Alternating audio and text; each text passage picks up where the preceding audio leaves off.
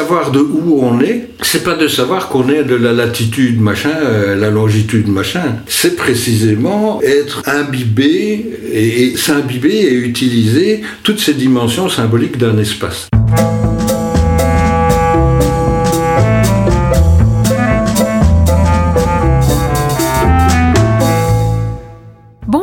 Bienvenue au pays de nulle part. Je suis Aude Piette, fondatrice du Coworking Art et co-gérante avec ma sœur Lola du restaurant Les Gamines et de l'hôtel Le Val de Poix à Poix-Saint-Hubert en Ardennes belge. Je suis une Ardennaise exilée à Bruxelles depuis 18 ans et je travaille en Ardennes depuis 7 ans. Au pays de nulle part est un podcast dédié à la ruralité et à ceux qui y vivent ou pas. Il paraît tous les 15 jours les jeudis. Je vous invite à écouter son teaser si vous souhaitez en savoir plus. Cette semaine, je vous propose une petite échappée théorique avec un homme passionnant. Cet homme, c'est Daniel Botson. Il est docteur en sociologie et spécialiste des thématiques liées à la ruralité. Monsieur Botson habite à Viance, un petit village de la commune de Libin qui se trouve à 10 km seulement de Poix-Saint-Hubert. Il a notamment publié Les Villageois aux éditions L'Armatan, ainsi que l'ouvrage photographique Il y a une vie en dehors des villes avec Jean-Marc Botson. Avec lui, nous réfléchirons à ces questions. Est-il encore acceptable aujourd'hui de parler de ruralité en Belgique? À quoi ça rime d'habiter quelque part à notre époque hyper connectée Ruraux et urbains, même combat Et demain, quel rôle joueront les ruralités? Vous venez de faire un détour au pays de nulle part. Belle écoute de l'épisode 5, Martine à la ferme, en compagnie de monsieur Daniel Botson. Bonjour monsieur Botson. Bonjour. Qu'est-ce que ça signifie aujourd'hui la ruralité? En Belgique Est-ce qu'on peut encore d'ailleurs parler de ruralité aujourd'hui en Belgique? Oui, c'est une très bonne question, mais préalablement à la, réponse à cette question, euh, il serait peut-être intéressant de traiter de la manière dont, de façon la plus habituelle, on va se représenter l'univers de la ruralité. Donc tout ce qui concerne l'univers des représentations. Et cet univers de représentation, finalement, quand il s'agit de la ruralité, est très chargé, à la fois émotivement, euh, à la fois euh, rempli d'un certain nombre de mythes. Euh, il suffit de voir d'ailleurs un certain nombre euh, de séries télévisées qui viennent d'être réalisées sur l'Ardenne pour voir que tout ça est rempli de mythes, de, représentations, d'images. Et pourquoi faut-il s'interroger là-dessus? Parce que les représentations, d'une part, nous servent le plus souvent de prêt-à-penser, c'est-à-dire c'est un cadre qui n'est pas revisité. Et ce cadre n'est pas construit de façon systématique. Ces représentations, c'est des images, des choses qu'on a entendues, ce que nos parents ont dit, ce qu'on a vu à la télé. Bon, une image, par exemple, que, j'utilise beaucoup, c'est Martine à la ferme. Et, euh, et voilà, et si on ne s'interroge pas plus loin que ce qui est présenté dans Martine à la ferme, eh bien, on va regarder le monde autour de soi avec des, catégories de pensée qui ne sont pas euh, les catégories les plus adéquates, c'est le moins qu'on puisse dire. Euh, et tout ça finalement forme le cadre qui fait que on va dire, bah oui, bah euh, écoutez, la ruralité c'est quand même l'agriculture, et puis l'Ardenne c'est loin, et puis l'Ardenne c'est les forêts, et puis, enfin voilà, et quand, on a dit ça, on a tout dit. quand on a dit ça, on n'a strictement rien dit, parce que tout ça, ça n'est pas un savoir qui est établi, ça n'est pas une connaissance qui est vérifiée. Donc moi, mon métier, c'est précisément de ne pas euh, utiliser ce, prêt-à-penser et de travailler avec des catégories qui sont des catégories beaucoup plus analytiques que simplement mythiques. Donc, une, une, des premières euh, choses qu'il faut peut-être interroger quand on parle de la ruralité en région wallonne, c'est de se dire, tiens, dans le fond, euh, la ruralité, est-ce que c'est encore euh, essentiellement marqué par l'agriculture? Première question qu'on peut se poser pour essayer hein, de commencer à voir les choses un peu plus clairement. Alors, ce qui est clair, c'est qu'il faut distinguer ce qui est de l'utilisation du territoire de ce qui est de l'activité économique agricole. Donc, le territoire euh, de la région wallonne se compose de 44% de surface agricole utile, ce qui n'est pas rien. Non, absolument. Et à ça, vous ajoutez 30% de forêt. Or, quand on regarde la manière dont le politique en général traite euh, la Wallonie, ce n'est pas nécessairement sur ces 75% du territoire qu'on fait les plus d'efforts, par exemple. Hein, donc il y a euh, une sur, euh, un surinvestissement sur la ville par rapport à ça. Alors prenons les 44% du territoire agricole. Ce qu'il faut bien voir, c'est que l'activité agricole sur ce, territoire-là a diminué de façon drastique, catastrophique, euh, sur les 30 ou 40 dernières années. Donc en fait, pour être tout à fait clair, en région Wallonne, en 1980, vous aviez 113 883 exploitations agricoles. En 2017, il y en a 35 000. Donc, ça veut dire une chute constante. Alors, si on prend la province du Luxembourg, donc il y avait 16 000 euh, exploitations agricoles en 1962 et il en reste 2200 euh, en 2017. Le, deuxième univers de représentation euh, qui nous encombre lorsque l'on parle du rural, c'est la question du village. Alors là, euh, le village, c'est rempli de nostalgie, c'est euh, le nid hein, versus la ville qui est la fourmilière. J'aime bien mmh. les, deux, les deux exemples. C'est la famille, enfin c'est tout ce que vous pouvez imaginer. Il y a tout un univers là, bien. Alors, ce qu'il faut bien voir, c'est que ce village, s'il a existé, en tout cas n'existe plus à l'heure actuelle de cette même façon pour l'ensemble de la population. Donc, si l'on regarde ce qui se passe dans la, alors on va, utiliser ce vocable, dans la ruralité traditionnelle, je vais dire euh, dans les années 20, 30 ou, même avant, euh, là en effet, on est face à un village qui est, qu'on peut caractériser comme étant un village communautaire, relativement stable et fort marqué par l'agriculture. Alors, je m'empresse de dire que quand je dis fort marqué par l'agriculture, ça ne veut pas dire que tout le monde est agriculteur. Non.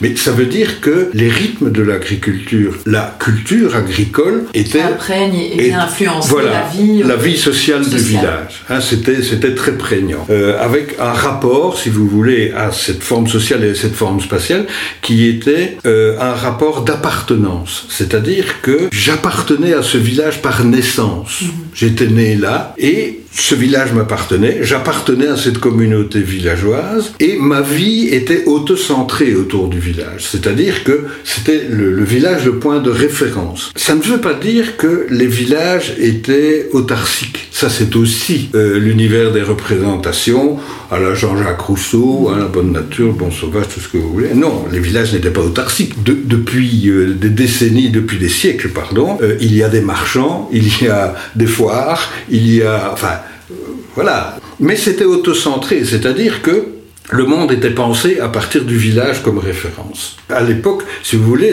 c'était ce qui structurait les relations sociales, c'est-à-dire le mien comme référence. Alors si je fais un peu plus théorique, hein, euh, ça veut dire que euh, on était dans une situation de village endogame. Hein. Alors c'était pas nécessairement une endogamie matrimoniale, mais c'était une endogamie territoriale. Mm-hmm. C'est-à-dire c'est mon village, c'est ma maison, c'est ma famille, c'est mes enfants, voilà. Et, et c'est le mien qui compte dans, dans l'expression mon village. C'est pas un village, c'est le mien. Euh, et, d'ailleurs, ce qui est intéressant de voir, c'est que à partir de là, euh, on peut comprendre par rapport à une situation actuelle, l'évolution de la sociabilité festive, par mhm. exemple. Donc, dans un village qui se définit à partir du mien, à partir de la communauté, la fête du village, hein, donc euh, la dicose, comme on dit en wallon, ça vient du mot dédicace. Hein, c'était le jour où, où l'on fêtait le saint patron auquel était dédicacée l'église. L'église du village. Du village. Et donc, le jour de la ducasse, c'est cette sociabilité festive. D'abord, ça servait à s'amuser, à boire, à faire tout ce que vous voulez, mais aussi ça renforçait les liens du village. C'était nous autres. Et d'ailleurs, ce qui est intéressant de, de remarquer, c'est que bien souvent, ça se terminait par des bagarres avec les jeunes du village à côté. Et donc une bonne manière de resserrer un groupe, c'est de flanquer une tannée au groupe d'en face. C'est ça. Hein? À l'heure actuelle, on n'est plus du tout dans cette sociabilité. Euh, alors, il y a toujours une sociabilité festive, mais c'est ce que j'appelle une sociabilité barbecue. Ça se joue autrement. Les fêtes de village ont beaucoup décliné, voire ont complètement disparu. Et on peut comprendre pourquoi, puisque la raison profonde n'est plus là. Hein? On ne se vit plus comme une communauté intégrée Et donc, sociabilité barbecue qui, qui, qui a un certain nombre de caractéristiques tout à fait intéressantes. Par exemple, quand vous allez à un barbecue, vous, vous, n'êtes pas endimanché au sens où on s'endimanchait pour les fêtes de village. On mettait le col blanc, on mettait la cravate, on mettait les souliers qui faisaient mal aux pieds et on allait d'abord à la messe et puis on allait à la fête du village. C'était cérémonial. C'était cérémonial. À l'heure actuelle, quand vous allez à un barbecue et que vous regardez autour de vous, il n'y a personne qui est avec un col blanc, une cravate. Il y en a même qui sont habillés. Euh, on demande s'ils n'ont pas perdu un pari. Euh, et, tout ça pour montrer l'aspect détendu par rapport. Bon, c'est supposé être sans enjeu.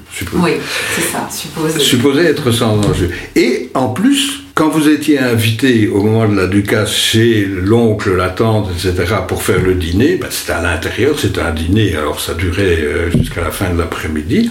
Euh, là, pas du tout, c'est à l'extérieur. Et donc, ça, ça, montre bien une des caractéristiques de la sociabilité villageoise actuelle, en tout cas pour un certain nombre, pour un certain groupe, mais qui est le groupe qui, est, qui a tendance à devenir dominant c'est une sociabilité où on, veut garder une certaine distance sociale dans de la proximité spatiale. C'est ça.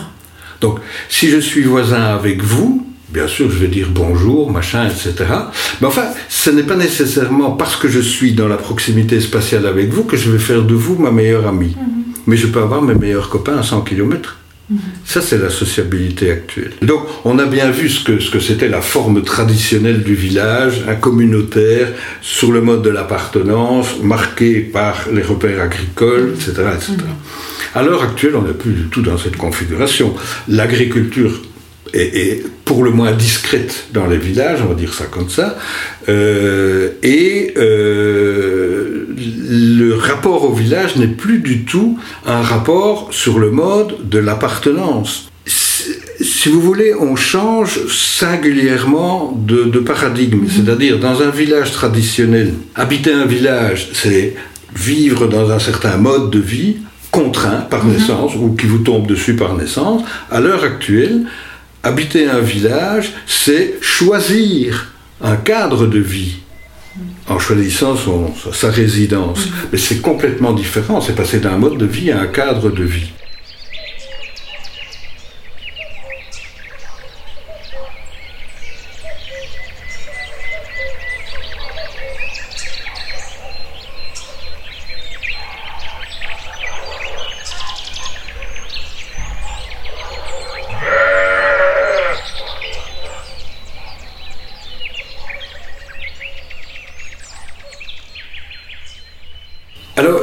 Le, statut du village à, l'heure actuelle est radicalement différent de ce que je disais tout à l'heure sur les villages autocentrés. Hein. à l'heure actuelle, un village dans notre région, c'est un maillon dans un réseau d'espaces ressources. Ce n'est plus là que je trouve tout. Ça veut dire que si j'habite Poix-Saint-Hubert, mes enfants vont à l'école à Saint-Hubert, je fais mes courses à Libramont, euh, je vais faire du sport à Libin et euh, je vais en vacances en Tunisie. Mhm. Et donc en fait vous avez un réseau d'espaces ressources mhm. et le village c'est finalement le lieu où on habite. C'est, donc la fonction résidentielle devient une fonction importante, bien sûr avec ce que j'ai dit tout à l'heure sur le fait de l'attachement, etc. Mais voilà. Alors ce fonctionnement est euh, possible. Pourquoi?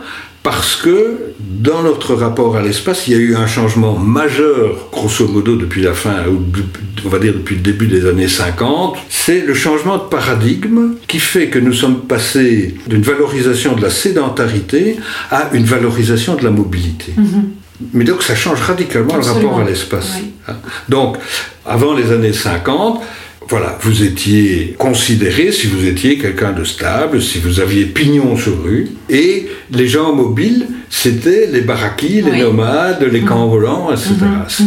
Mhm. voilà. À l'heure actuelle, on n'a on pas inversé, parce que la mobilité à l'heure actuelle, c'est pas le nomadisme, c'est tout à fait autre chose. Mais, on a inversé la valence. Donc maintenant, ce qui est euh, vu positivement, c'est le fait d'être mobile, Et ce qui pénalise gravement, c'est le fait de ne pas pouvoir être mobile. Mhm. Parce que la mobilité, et c'est une des caractéristiques, et puis je vais continuer après, mais c'est une des caractéristiques de la ruralité à l'heure actuelle, c'est que les habitants des villages sont contraints à une mobilité individuelle, tout le temps. Si vous voulez un minimum d'intégration dans la vie sociale, vous devez être mobile, individuellement. Et je dis bien individuellement, c'est-à-dire que la mobilité du père n'est pas la mobilité de la mère, parce que, hein, reprenons mon exemple, le père va travailler à Saint-Hubert et la mère va travailler à Libramont, et, les enfants n'ont pas les mêmes horaires, enfin voilà. Et donc, la mobilité est une contrainte, mais ce n'est pas un droit, c'est une marchandise. Et, et ça, c'est quelque chose de fondamentalement différent d'une ruralité euh, passée ou d'une ruralité rêvée. Est-ce que du coup, habiter un village euh, deviendra réservé à des gens de plus en plus riches? Parce que on peut observer quand même que les personnes qui ont moins de revenus, qui habitent en ruralité, se voient pénalisées du fait de trouver un travail, euh, de pouvoir conduire les enfants à l'école ou pas, d'offrir à leurs enfants, s'ils en ont, aussi cette mobilité qui finalement devient une obligation quand on vient d'un village. Oui, mais c'est une question tout à fait cruciale parce que vous avez des catégories entières de la population, et singulièrement de la population habitant dans les villages, qui, qui sont face à euh, un, un, choix dramatique, c'est-à-dire se résigner à une, à une immobilité qui exclut, ou se payer une mobilité qui les ruine. Mmh. Et donc moi j'ai fait des enquêtes là-dessus et euh, vous avez des, des, des, familles dans lesquelles on, on, va tout faire pour garder au moins une voiture. Alors on se prive d'autre chose pour garder une voiture parce que si j'ai pas de voiture je suis foutu.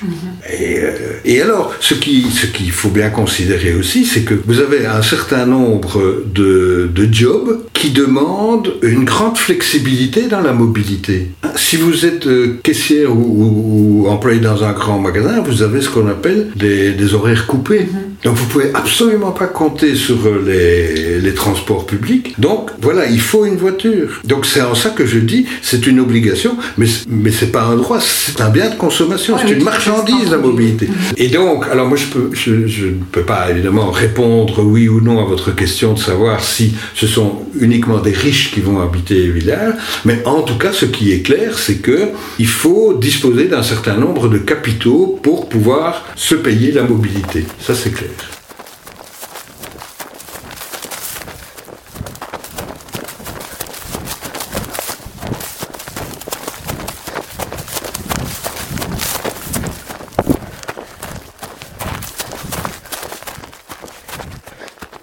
Comment on imagine finalement le rôle des ruralités demain, euh, sachant qu'il y a quand même tout un enjeu, il y, a différents enjeux, que ce soit au niveau de la mobilité, que ce soit au niveau de qu'est-ce qu'on envisage pour euh, euh, ces personnes qui habitent en termes d'emploi, en termes de dynamique de vie, de territoire, de lieux, sachant aussi ce qu'il arrive au niveau de l'environnement et des enjeux climatiques. Qu'est-ce qu'on peut imaginer que les ruralités joueront comme rôle demain et aujourd'hui d'ailleurs de, de, demain Oui, mais euh, ce qui est clair, c'est que hein, si, si, on prend l'exemple d'une province comme la province de Luxembourg, ben, on, on, constate depuis euh, allez, 25 ans le, le, développement qui n'avait pas été fait auparavant ou pas, pas de la même façon, hein, le, le, développement de l'activité économique sur le modèle classique. Mm -hmm. Donc on ouvre des zonings, euh, on ouvre des autoroutes. Donc la E411 a été terminée en 1988 par exemple. D'accord, 1988, donc elle n'est pas si vieille. Non, non, non, non. il y avait la Nationale 4. Hein. Oui. Oui, juste. Mais, mais, mais la, 4, la E411, c'est 1988. Et donc, on ouvre des zonings, etc. Mais toujours en supposant, et ça, c'est vive, enfin c'est la, la, manière de penser du XXe siècle, en supposant que bah, tout le monde va avoir une voiture et que tout le monde va pouvoir prendre l'autoroute pour aller sur un zoning où tout le monde va pouvoir prendre sa voiture pour se rendre euh, n'importe où. Le problème, c'est qu'on commence à constater que ça s'essouffle cette affaire. Et alors, une autre question qu'on peut se poser aussi, c'est de se dire, tiens, dans le fond, euh, le, le fait de considérer l'espace rural et singulièrement l'espace agricole comme euh, de la réserve foncière disponible pour le développement des zonings. Ça renvoie à quelle manière de penser la chose? Ben, Ça renvoie à la manière suivante, à savoir que ben, c'est vide, donc on peut y aller. Or, en fait, l'espace n'est jamais vide. Hein? Et maintenant, par exemple, on insiste sur les questions d'environnement et de, biodiversité, ce que vu d'un point de vue de, développement, de zoning, on va considérer comme un espace vide, n'est pas vide du tout. Il y a de la biodiversité, il y a de la vie, etc. Bon, c'est une chose. Et puis alors, il y a tout l'univers symbolique qui est derrière. Et, et je pense qu'une des grandes difficultés à l'heure actuelle de la manière de penser à travers l'espace du marché, c'est de faire fi des dimensions symboliques. Mhm. Donc, tout ce qui n'est pas radicalement ramené à un rapport de rentabilité n'est pas pris en considération. Mhm. Or, on ne vit pas dans un espace cartographique à la manière d'un planificateur. Personne ne vit sur l'espace comme sur un jeu de Monopoly. L'espace n'est pas à deux dimensions. L'espace est à multiples dimensions.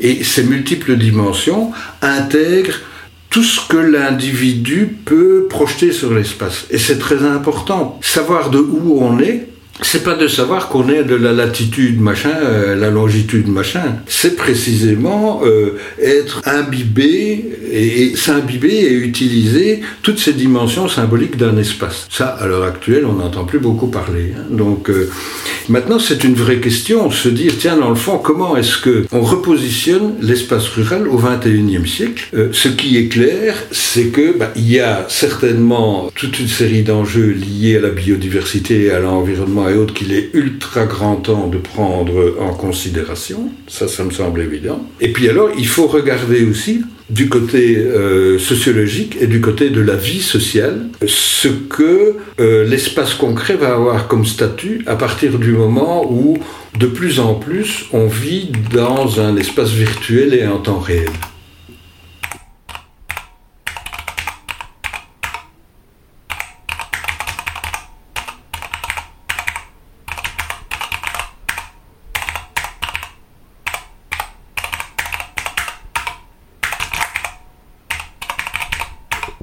Quand même le sentiment que maintenant, être euh, jeune en ruralité, dans un village, etc., ça n'implique plus les mêmes choses non plus euh, du fait d'être connecté, etc.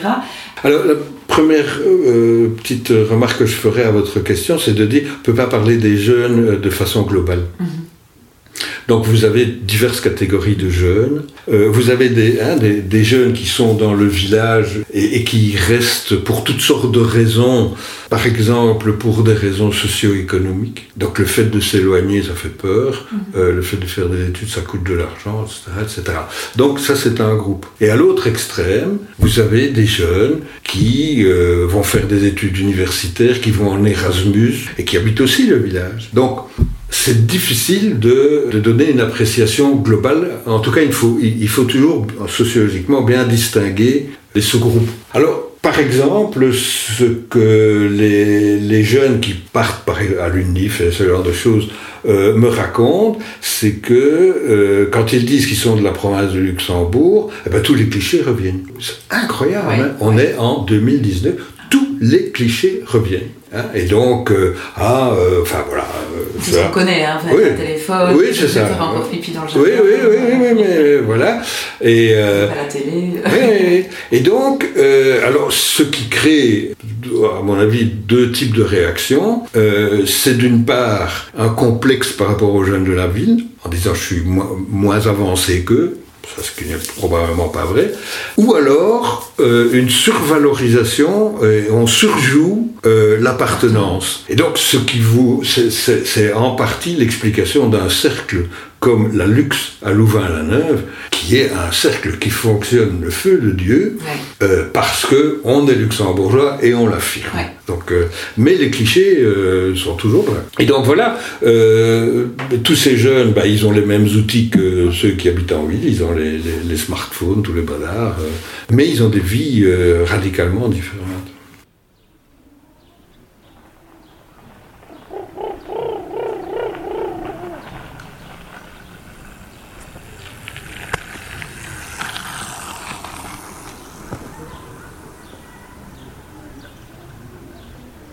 J'ai bien l'impression, si vous voulez, que on, assiste petit à petit à la fin d'une culture et à la fin d'un mode de sociabilité qui était ce mode de sociabilité villageois. Mhm. Je dis ça sans aucune nostalgie, parce que ce mode de sociabilité villageois, comme tout mode de sociabilité, il avait certes des côtés tout à fait intéressants, mais il avait aussi des côtés pesants. Mais comme, par exemple, euh, si on doit un peu préciser ce que c'était ce mode de sociabilité euh, villageois. Eh bien, ben, si vous êtes dans un système de sociabilité communautaire villageois, il y a la nécessité d'avoir un grand respect à la norme. Donc, si par exemple vous, vous décidez de vous habiller un peu autrement si vous êtes une dame, ça va faire cancaner tout, tout, le village. Hein. Mm-hmm. T'as pas vu celle-là? Et en fait, c'est une manière de maintenir l'individu dans une, dans une certaine stabilité dans l'organisation sociale hein, à travers la, rigidité des normes. Comme de faire aussi euh, sa communion, d'être baptisé, de, etc., se marier et donc, et donc, ce qui compte, c'est la cohésion du groupe avant le choix de l'individu. À l'heure actuelle, on est passé dans une société de consommateurs. Ce qui est mis en avant, c'est d'abord le choix de l'individu. Et donc voilà, donc cette sociabilité euh, villageoise, hein, mais qui a des côtés tout à fait, qui avait des côtés tout à fait intéressants, positifs pour l'individu, mais aussi des côtés pesants, est en train de disparaître. Il reste quand même pas quelque chose de cette sociabilité-là. Si, si. Hein, donc ce que j'ai dit avant, hein, euh, il reste des choses. Oui. Et bien, sûr, ça ne va pas disparaître d'un coup, mais ce qu'il faut bien voir, c'est la force de l'autre modèle qui est en train de s'imposer et qui correspond à la, force de l'économie de marché. C'est ça qu'il faut voir. Et donc, dans les années 60, vous avez un sociologue français qui s'appelait euh, Mandras, Henri Mandras, qui a écrit un bouquin qui a fait référence, qui s'appelle La fin des paysans.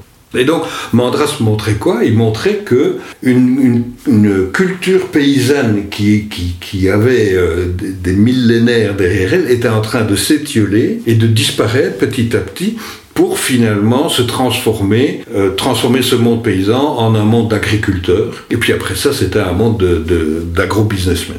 Et, donc, et moi j'ai bien le sentiment qu'on est en train d'assister exactement à la même chose, c'est-à-dire à la fin des villageois, à la fin de ce monde endogame, à la fin de ce monde communautaire, et qui se trouve petit à petit remplacé par une autre forme de rapport à l'espace et une autre forme de sociabilité, mhm. toujours les deux en même temps, qui est davantage en concordance avec l'espace du marché et avec les règles du marché. Et donc, non seulement on n'a plus en face d'un groupe de villageois, mais on n'est plus non plus nécessairement en face d'une société de citoyens. On est en face d'une société de consommateurs. Et donc, cette dimension communautaire n'intéresse pas grand monde. D'ailleurs, on constate, indépendamment hein, du rapport au village, une désimplication croissante des individus. Quand vous regardez la difficulté qu'ont un certain nombre d'ASBL caritatifs de recruter encore des gens. Mm-hmm. Mais même sans aller, sans, sans aller jusqu'à que là euh, si vous regardez euh, hein, le fait de dire, tiens, dans le fond, une chorale cherche des gens, ben, ça devient de plus en plus difficile.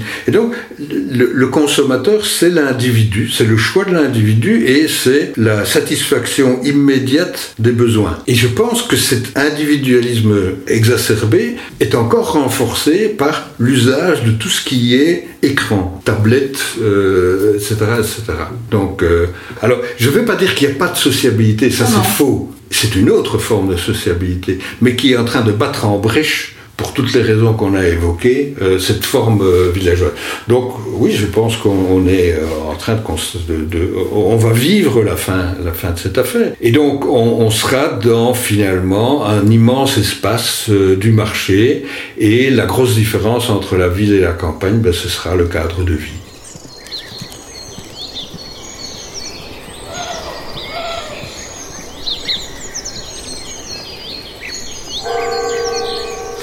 Peut euh, repositionner la ruralité euh, dans le monde euh, contemporain Mais en tablant sur, et on l'a déjà dit, hein, en tablant sur un certain nombre de, caractéristiques qui sont relevantes à l'heure actuelle alors qu'ils ne l'étaient pas dans, au XXe siècle. Le fait qu'il y a quand même un environnement je parle de l'environnement naturel euh, qui est réel euh, et, qui commence à prendre une importance.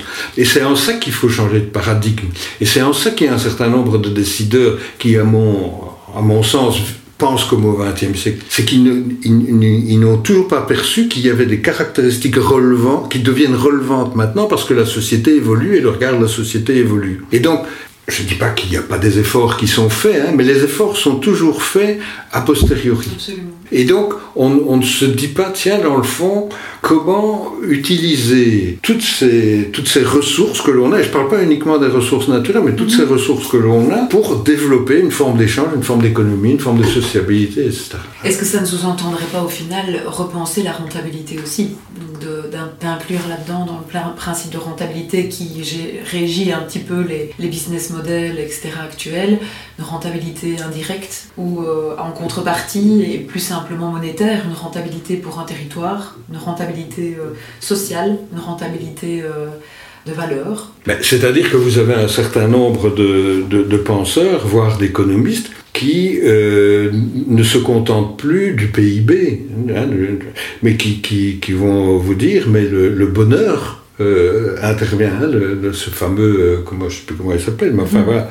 Et, et, je pense que la, la jeune génération est en train d'initier des choses, mais de façon qui sont pas les, qui ne sont pas statistiquement pesantes, mais qui sont ce qu'on appelle des tendances émergentes. Et, je trouve qu'il est toujours intéressant de voir les tendances émergentes. Par exemple, ce qui me frappe par rapport à ma génération, c'est de voir qu'un certain nombre de gens qui ont maintenant entre 30, 35 ans, etc., disent, moi, euh, faire une carrière euh, éblouissante, ça, ça m'intéresse pas du tout, je veux aussi euh, vivre. Et, qui, tout d'un coup, décident de prendre un trois quarts temps plutôt qu'un temps plein. Ça, à ma génération, ça c'était impensable. Quoi.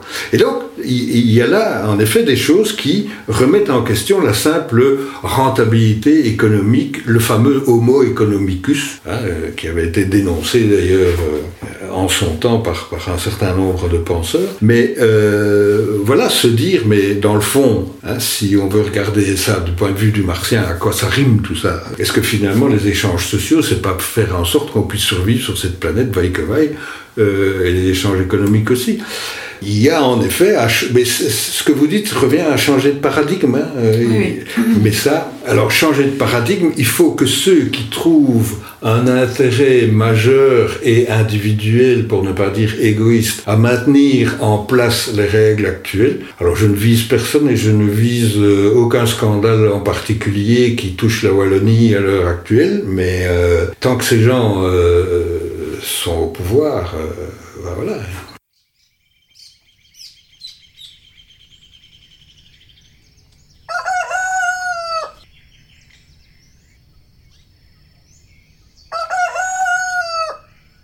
Vous a amené, vous, à vous intéresser à la ruralité en tant que sociologue dans vos études? Qu'est-ce qui fait que vous êtes passionné par ça? Vous pouvez pas y répondre. Mais, euh, c'est une question tout à fait intéressante parce que une collègue française euh, avait écrit un jour, collègue euh, sociologie de la ruralité, bien sûr, que tous les sociologues qui s'intéressent à la ruralité ont une dette réelle ou symbolique à solder euh, avec leur passé euh, villageois. Et vous pensez pas de ça Oui. Et pourquoi? Mais non, mais c'est donc moi je suis un villageois pur port, hein, donc mais euh, l'idée n'est pas tellement de parler de moi, mais enfin on va en parler une seconde. Et donc oui, je suis, je suis né dans un village et bah, d'abord j'ai fait de la sociologie de l'espace. Hein, donc tout ce qui est urbanisme, aménagement du territoire et autres, et donc forcément espace rural aussi. Quoi. Et puis au moment de faire ma thèse, ben, c'est probablement aussi une manière de remettre un peu ces idées en place, tout ce qu'on a dit tout à l'heure sur euh, les représentations, les univers de représentation et... Euh, mm-hmm. comment je vais dire, euh, clarifier le type de relation qu'on a avec cet espace rural qui est le nôtre, parce qu'on est quand même toujours un peu dans le mien aussi. Mm-hmm. Ben, on est endogame, mais on se soigne. Euh, oui, ben, et, alors ce qui est assez amusant, c'était cette collègue qui disait euh, Oui, on a tous une dette réelle ou symbolique à solder avec, euh, avec notre passé villageois, probablement, mais probablement aussi comme tous ceux qui habitent ailleurs et qui doivent à un moment donné ou à un autre se situer par rapport à un certain nombre de choses. Et donc, c'est pas anodin le fait que vous fassiez des podcasts sur ce genre de choses. C'est que vous avez aussi, euh, que vous ressentez le besoin de clarifier un certain nombre de choses, de solder aussi un certain nombre de choses, et je veux pas vous. Mais, mais si, euh, mais oui, mais d'où l'importance, c'est ce que, ce que je disais tout à l'heure, d'où l'importance de toutes ces dimensions affectives et symboliques dans le rapport à l'espace. On peut pas faire table rase de, de ça. Encore une fois, on vit pas dans un espace cartographique. Et donc, que l'on habite ou que l'on n'habite pas, à un moment ou à un autre, euh, un événement surgit, etc., où on se dit, mais il faut, faut un peu que je solde mes comptes là, parce que je ne sais. Alors ça ne veut pas dire que vous avez envie de venir y habiter, mais en tout cas, vous devez, vous devez clarifier un certain nombre de choses, ou comprendre à tout le moins un certain nombre de choses, euh, à travers le podcast, entre autres, euh, voilà, à travers les activités que vous développez ici, sûrement. Oui, sûrement être de quelque part, c'est jamais anodin. Non. C'est jamais anodin.